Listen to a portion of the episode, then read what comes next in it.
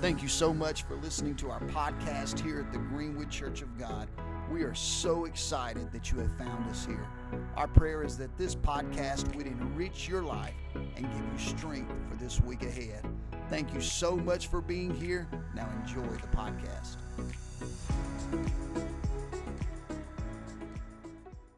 Amen.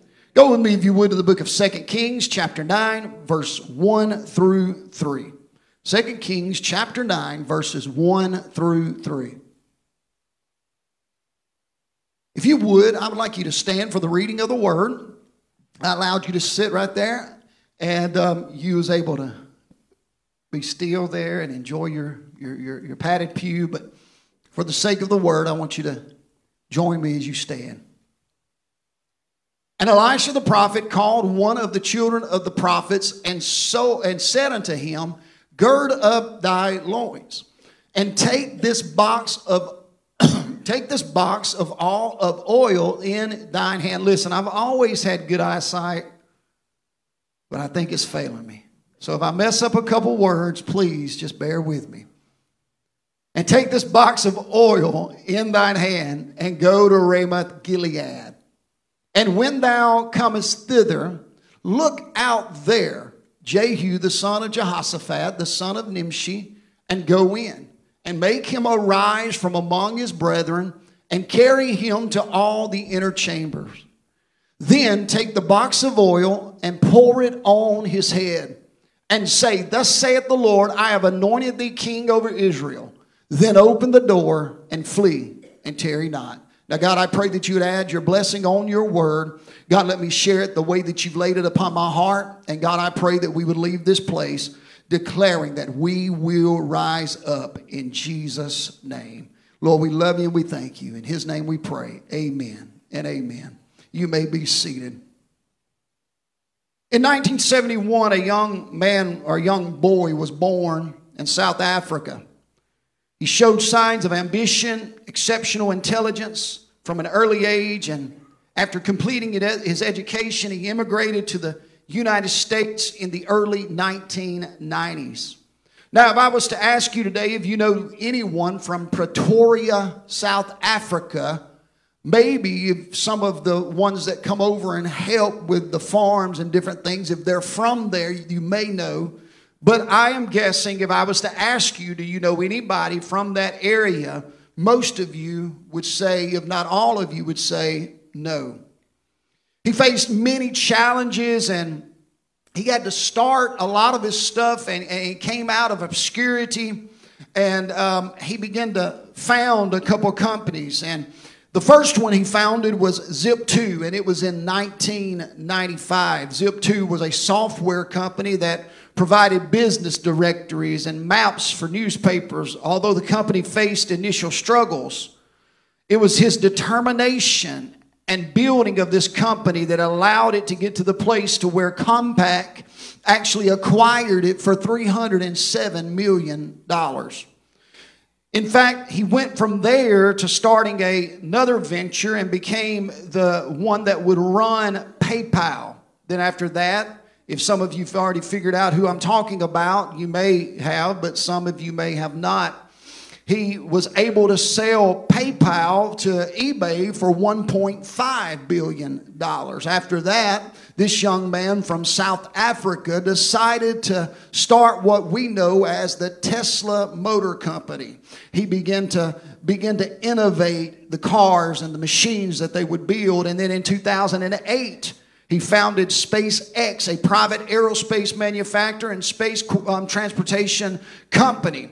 And in 2012, it became um, the first privately funded company to successfully send a spacecraft to the International Space Station. Then, what we used to know as Twitter was bought by this young guy from South or from Africa, and it became what we know today as X. Most of you know that I'm talking about Elon Musk. I'm not using him as an example to say follow him in the way he lives because I don't believe he's righteous. But in this idea of coming from obscurity, he came from a place that we've never heard of, and now he is someone that everyone knows. Through determination, through hard work, through going forward and doing what he was skilled to do, he was able to bring all of these things to fruition. And he saw his successes begin to mount up, and he saw some extraordinary achievements in his life. But the Bible talks about several people that have risen from obscurity. The first one in this text that we look at is Jehu, the one that would become king. In all of these points that we will look at today, we will pivot to Moses, to David, to Jesus, and we will see that God is desiring a church that will rise up out of obscurity and enter into the place where he has called us to do great things. See, Jehu's calling did not start in Second Kings, but it started in First Kings chapter 19. In 1 Kings chapter 19, we see the story of Elijah and the juniper tree. Most of us have heard the story of Elijah and the juniper tree, and we've been preached to about how we are not to give up and how we are to keep on going and how we are not to be depressed. But we skip over the fact that after he gets the revelation that he must continue, he's told that he needs to go and he needs to begin to anoint a new king. He needs to raise up a new prophet. And I want to I want you to hear what he says about Jehu.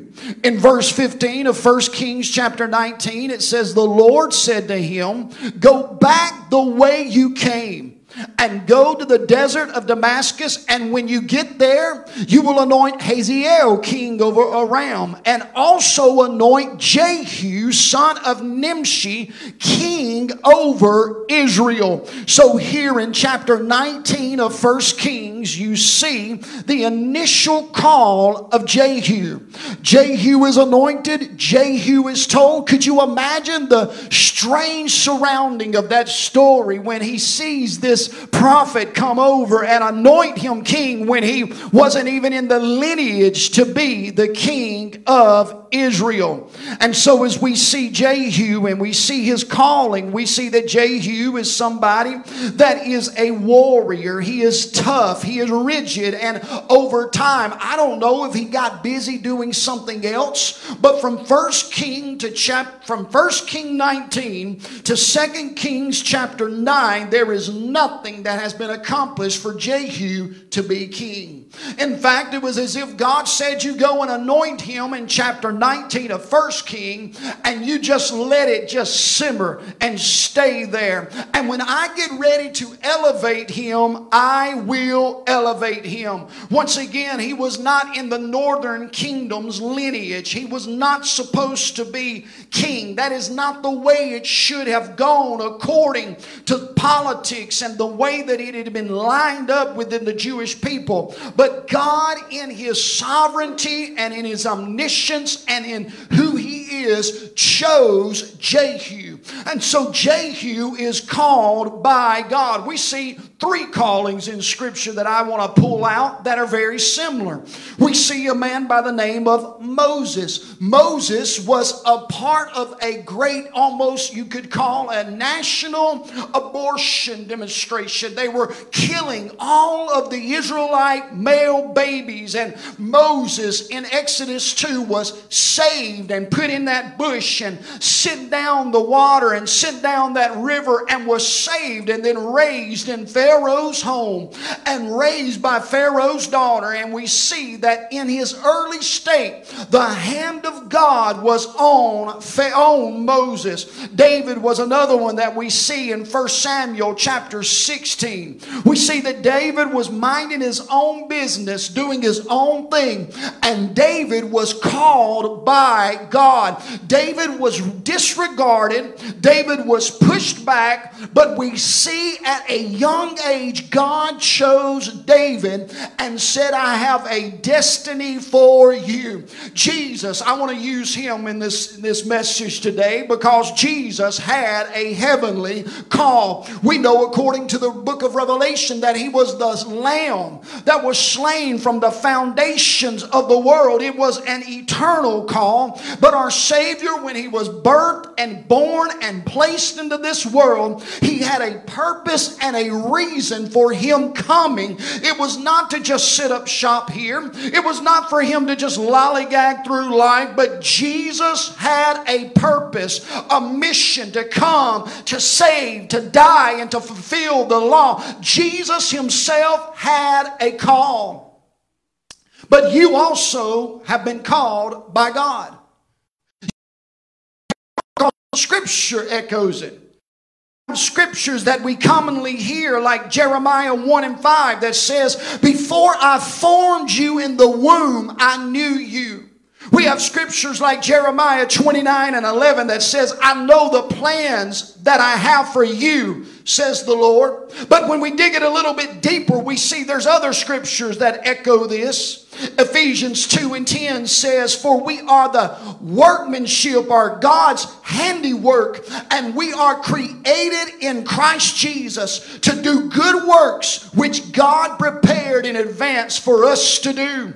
In 2 Timothy 1 and 9, talking about being called, He has saved us and He has called us to a holy life. Listen, I know that the enemy would like to try to talk us out of it. But when you were placed in the womb of your mother, I believe that God had an eternal call on each person. Psalms 139 says, For you were created in the inmost being. You knit me together in my mother's womb. I praise you because I am fearfully and I am wonderfully made, and I know that full well. See, God has a purpose and a plan for your life. No matter how you stray, no matter how you ignore it, God still has a plan.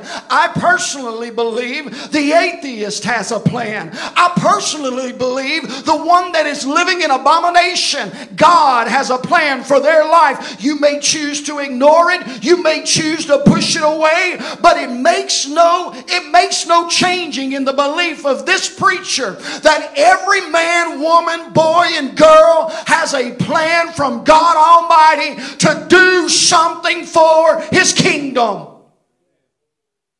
You are chosen. Like Jehu, like David, like Moses, like Jesus, you are chosen. You're not just chosen to preach. You're just not chosen to, to teach the Bible. You're not just chosen to be a big big, big, big leader within the church, but you are chosen to live a holy and acceptable lifestyle before the Lord. You are chosen to walk into this world as a new creation, as a chosen generation, as a royal priesthood. You may not be able to preach and you may get nervous and your knees may knock when you get in front of somebody, but you have been called by God to live a holy life before the people of this world. You've been chosen by God to follow His Word. You may not have an understanding of what your plan is, but I can tell you this as you read His Word, as you follow His Word, as you look to His Word, His Word will lead you, His Word will guide you. It will be a lamp unto your feet and a light unto your path. And the Word of God, I believe, can decipher the purpose that God has for you in your life. You are chosen. You are chosen to walk out your calling. You are chosen to walk out your gifting. And the question might be, I'm not able. Uh, what, do, what do you do if I'm not able? What do you do if I can't accomplish it? Well, the fact of the matter is, on this last point of this point, I want to tell you this. God does not qualify, God does not call the qualified, but God chooses those and He qualifies the called. What I'm saying is, God doesn't look for someone that can preach. God God doesn't look like look for somebody that has the ability in themselves, but God looks at someone and says, "You may not can do it, but I can do it." If God calls you to do something in his kingdom, rest assured that if he takes you and begins to use you and you surrender to his plan, God will perform it through you so the glory will not go to you, but the glory will go to the King of Kings and the Lords of Lords, the Lord of Lords. You have a calling. Somebody say amen.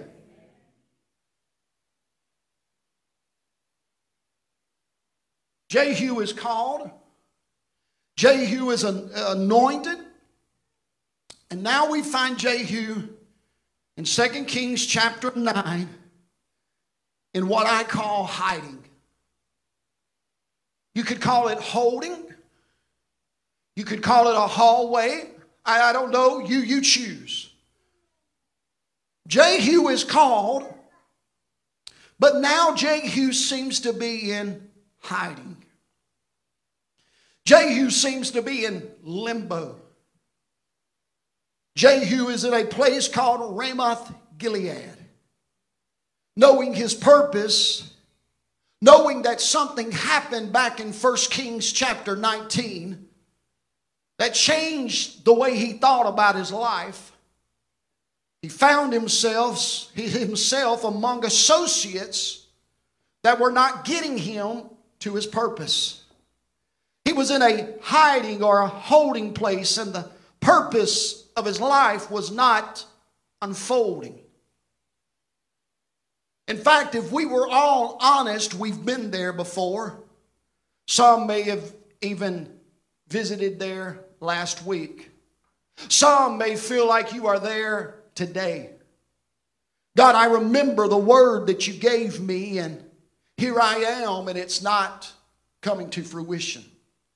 God, I remember how you anointed me and called me, and time has passed, and I feel like Jehu, I'm among associates that are not getting me to my purpose. See, the holding place shows not only God's faithfulness, it also shows at times our determination to see it unfold. I don't know if Jehu is actually seeking it as much as I remember in my holding pattern I was and I am. The reminder of where God called me and used me and wanted to send me, and in that holding place of my life, saying, God, what is going on? Why am, not, why am I not seeing it happen? Why am, but I am going to continue to seek after you. We find Jehu here in this place. He's among associates. He's in a place called Ramoth Gilead, and he's waiting on the plan of God to unfold in his life. Three other people that we've already looked at did the very same thing.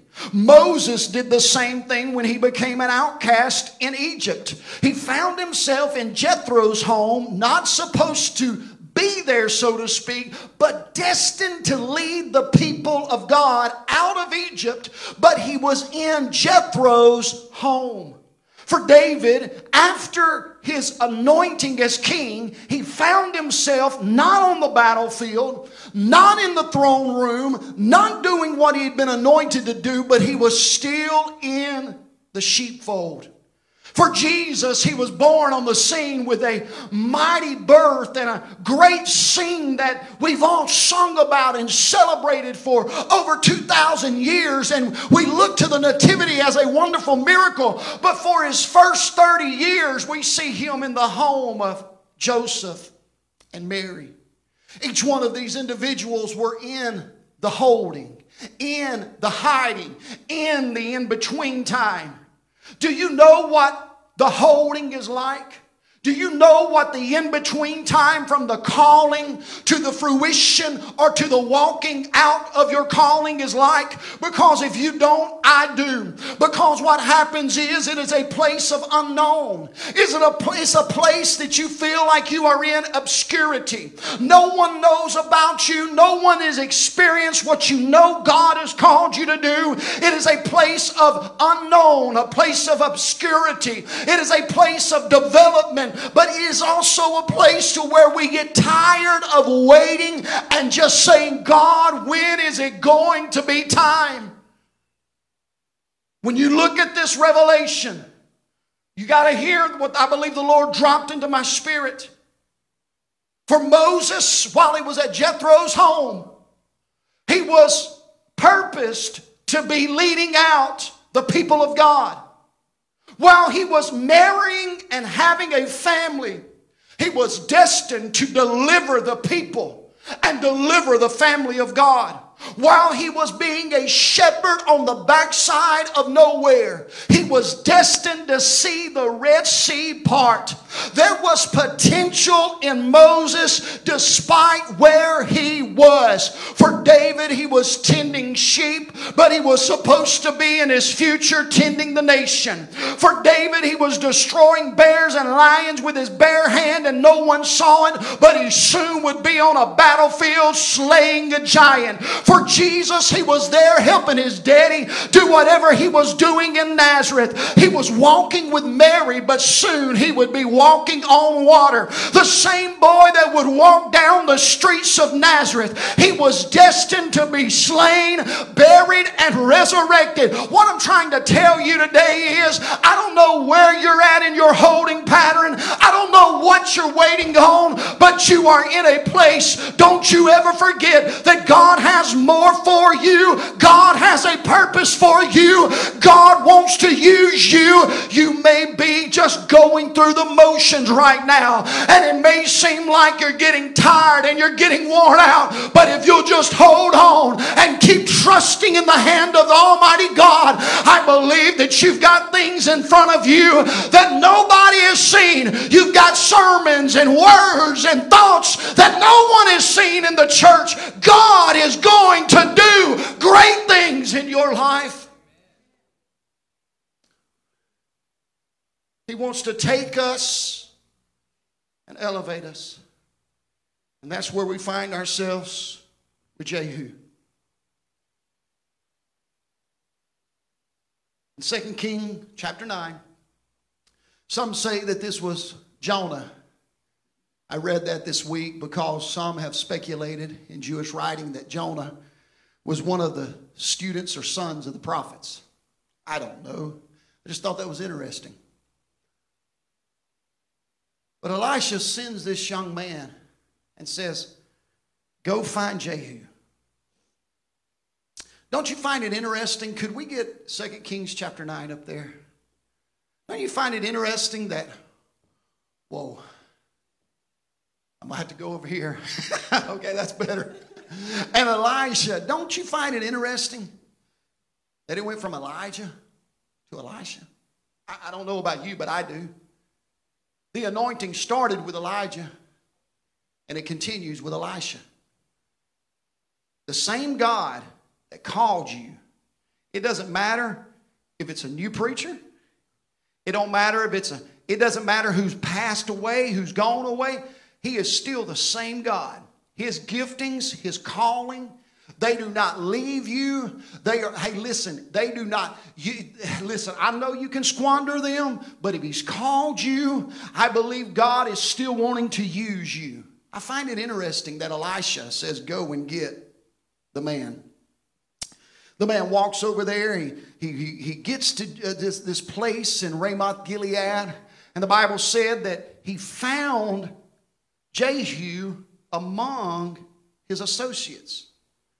It's an amazing thought there because it tells me that he is surrounded by people that he considered close to him, but they were, it seems to be, not pushing him to where he was supposed to go.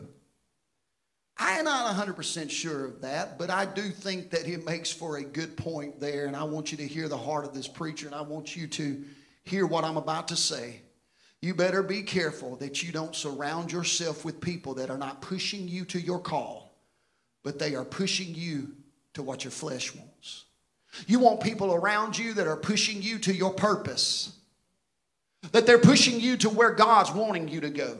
They're not, they're not, they're not okay with you settling for the, for the here and now. They're not okay with you settle, settling for the things of this world and the things that this world has for you. But you want yourself put around people that says, hey, Jehu, do you remember when you got saved? And do you remember when you got anointed and they said you was going to be a king? I don't believe God's done with you. I don't believe God, I don't believe it's come to fruition. So I don't believe God has said it's over. I want people like that around me that I can tell, hey, look, this is what God's spoken to my heart. And they're looking at me, they say, well, it hasn't happened yet. So I'm going to still believe that you are about to walk in your calling and walk in your anointing. Don't you settle for anything less than what God has for you. Don't you put yourself around people that are going to say, just give up and do whatever you want to do. Just give up and live like this world, act like this world. I want to tell somebody, including me today, may we put people around us that push us to pursue the purpose that God has for us because the God that called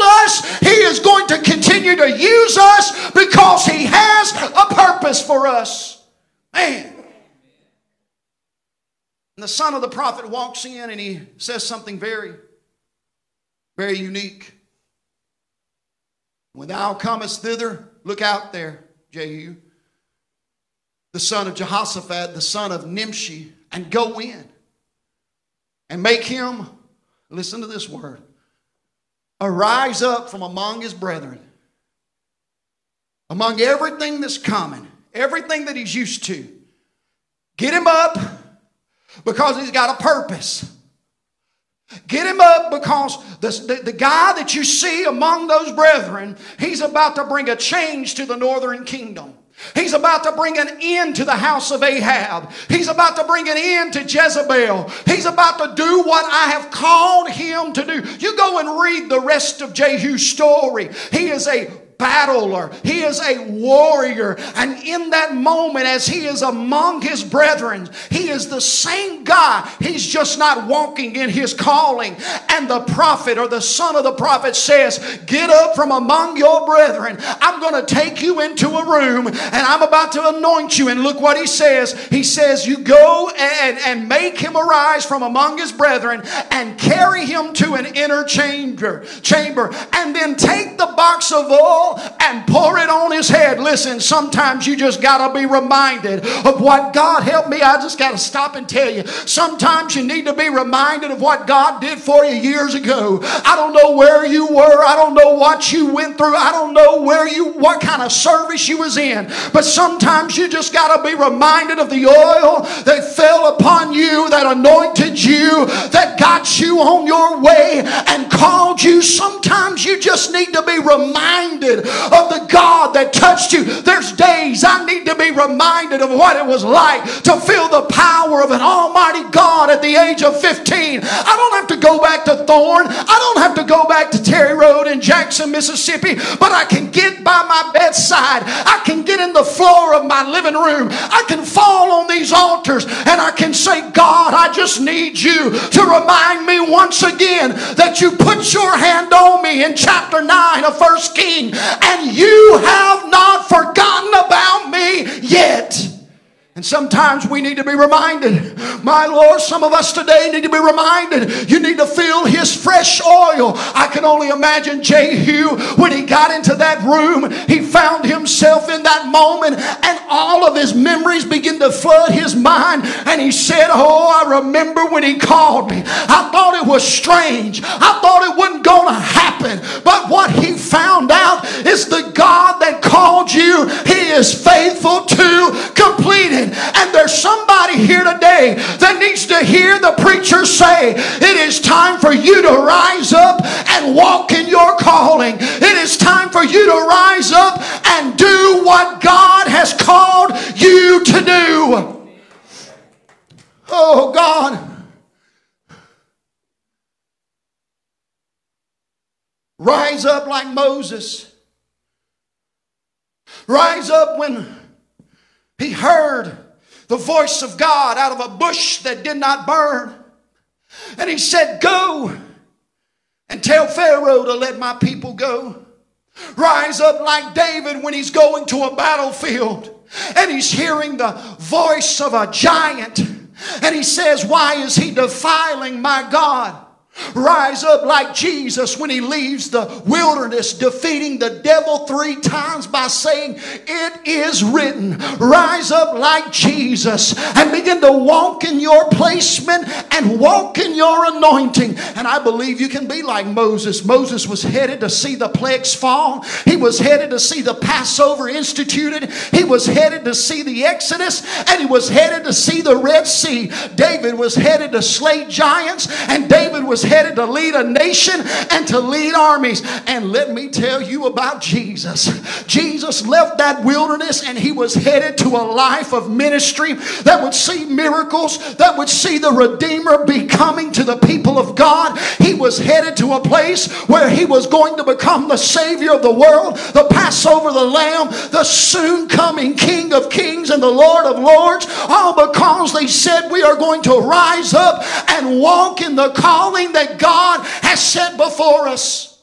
And what I'm trying to tell you today, and I hope that is resonating, is that there is no telling what God has in front for you.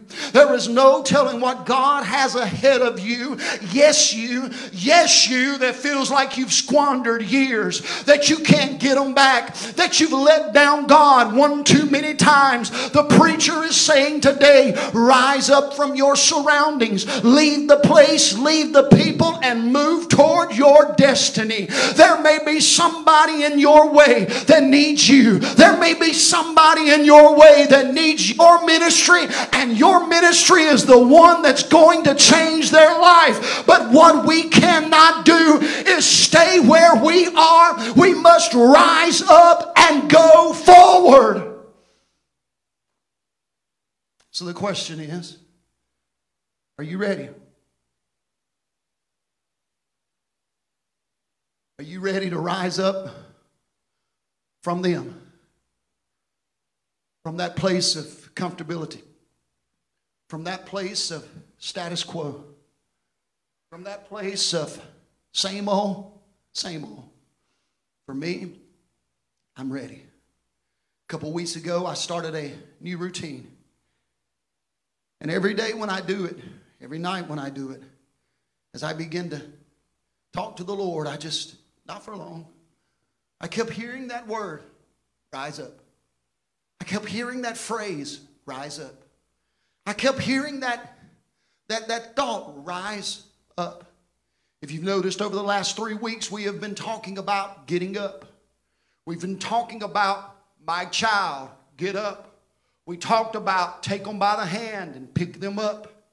But now I'm telling you, it is time to move from obscurity into a place of prominence, prominence. Not a place that we can receive our own accolades, but a place to where people notice what God is doing in our life a place where people see us pursuing our purpose, a place where we are executing God's plan in our life and not just going to church on Sunday, that we are walking in our calling, we are walking in our placement. We've been in hiding for too long, we've been in hiding for far too long, we've been in a place of comfortability for too long, church. God has blessed us, God has strategically placed us, and it is time for us, for every man, woman, boy, and church, uh, girl in this church to rise up and say, I must be about my Father's business. I don't want anybody stopping me from my purpose, anyone deterring me from my purpose, but I'm ready to rise up